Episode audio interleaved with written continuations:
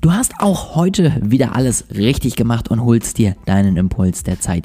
Ich freue mich sehr darüber und wünsche dir jetzt ganz, ganz viel Spaß mit dieser Folge.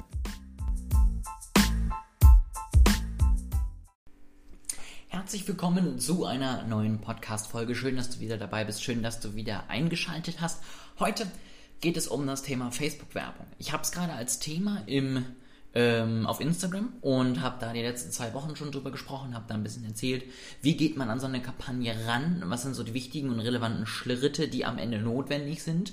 Ähm, und es wird jetzt in der nächsten Woche noch den Abschluss geben. Und ich habe da die Schritte erstmal grundsätzlich Planung, was, was passiert überhaupt mit meiner Anzeige, dann Schritt Nummer zwei Inhalte, was braucht man äh, an Materialien, an Inhalten und so weiter und so fort, damit das Ganze funktioniert? Und Schritt Nummer drei ist dann am Ende die Analyse, die Auswertung.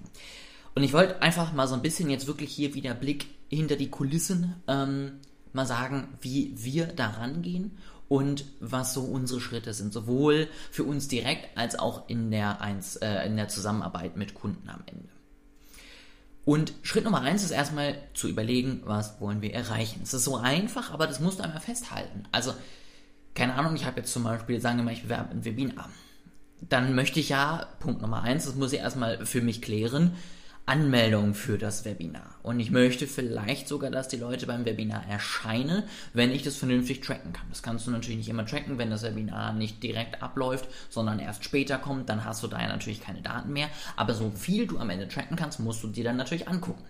Und wenn du zum Beispiel Facebook dann im Nachhinein Daten geben kannst, wie viele der Leute, die sich angemeldet haben, auch erschienen sind, kann Facebook beim nächsten Mal auch wieder besser sein. Ja, also Schritt Nummer eins, wirklich nicht einfach nur nehmen, was einem Facebook bietet, also wenn da steht Klicks und Reichweite und Ergebnisse und dann klickt man sich einfach durch, guckt, was der Pixel auf Anhieb findet und gut ist, sondern wirklich überlegen, wie viele Daten kann ich irgendwie erheben, dass das Ganze natürlich auch DSGVO-konform ist und Schritt Nummer zwei dann, wie kann ich die Daten strukturieren, dass ich am Ende das Maximum raushole. Und das musst du dir vorher überlegen, wenn du das nämlich vorher nicht weißt, dann kannst du das alles nicht einrichten, ja. Dann Schritt Nummer zwei, die ganzen Sachen einrichten, den Pixel einrichten auf der Landingpage, die du hast. Ähm, erstmal überhaupt sicherstellen, ist er da, funktioniert das alles. Dann kannst du die Inhalte erstellen, Landingpage erstellen, ähm, Bilder vielleicht erstellen und verknüpfst dann eben auf der Landingpage den Pixel mit den wichtigen Daten.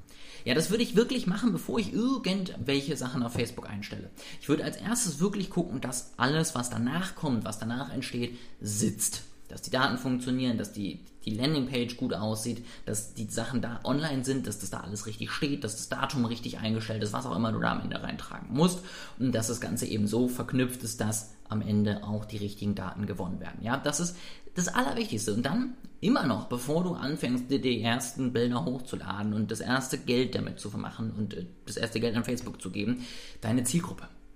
Überleg dir lange, wer deine Zielgruppe ist. Ja, Facebook ist gut in der Suche nach Zielgruppen. Facebook ist gut, wenn du ihnen sagst, sprich alle in Deutschland an, dass sie dann Leute finden, die zufriedenstellende Ergebnisse liefern. Aber Facebook ist nicht so gut wie du, was deine eigenen Erfahrungen angeht. Ich weiß zum Beispiel, dass wir einfach grundsätzlich mit Dienstleistern im großen Sinne zusammenarbeiten.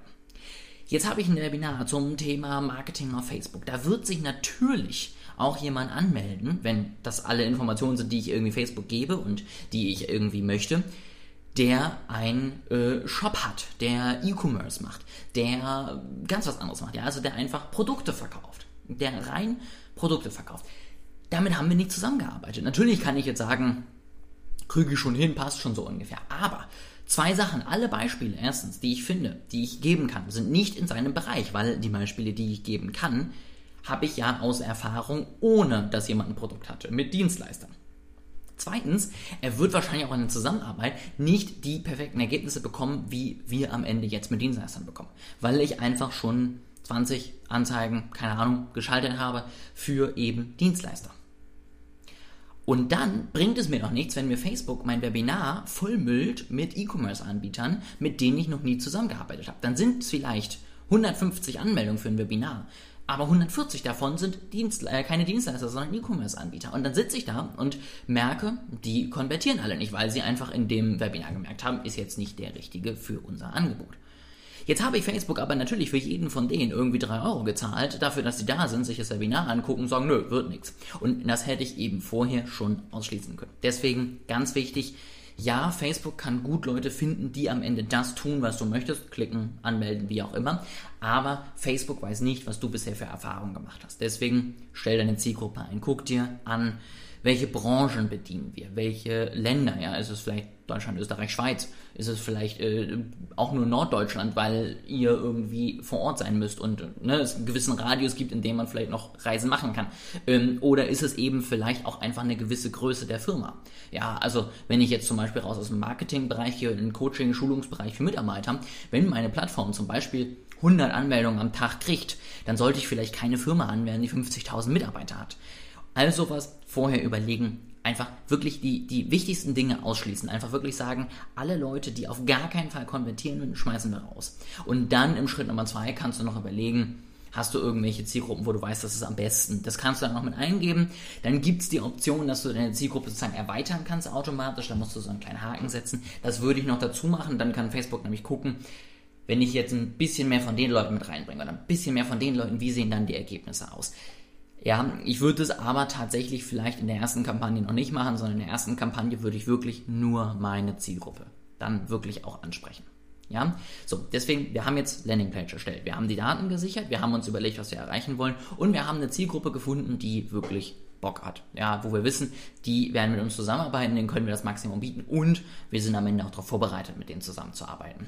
Jetzt fangen wir an. Jetzt erstellen wir Bilder. Jetzt erstellen wir Videos, jetzt erstellen wir Slideshows. Ich würde wirklich überlegen, vor jeder Anzeige, dass du mindestens drei, vier, fünf, sechs Variationen erstellst. Aus verschiedensten Gründen. Punkt Nummer eins, es kann immer sein, dass der eine von den Variationen abgelehnt wird, weil du irgendwas, irgendein Wort draufgeschrieben hast, was Facebook nicht mag. Und das kann manchmal auch so was ganz Banales sein wie garantiert oder irgendwas. Dann sehen sie dann Heilsversprechen drin, dann bist du raus, ja. Deswegen nimm ein paar mit. Ja, nicht, dass du das am Ende alles einstellst und du willst morgen anfangen und dann merkst du, oh shit, jetzt muss ich nochmal alle Bilder bearbeiten, weil ich habe nur für eine Sache was gemacht und das kann ich so jetzt nicht nutzen. Deswegen paar zur Auswahl. Davon lädst du dann zwei hoch. Die werden hoffentlich angenommen. Dann hast du nämlich jetzt immer noch welche in der Hinterhand, falls du merkst, dass das eine Bild einfach gar nicht funktioniert oder dass das eine Video gar nicht funktioniert. Ich würde immer versuchen, eine Kombination aus Bild und Video beides zu testen und gucken, was am Ende am besten funktioniert.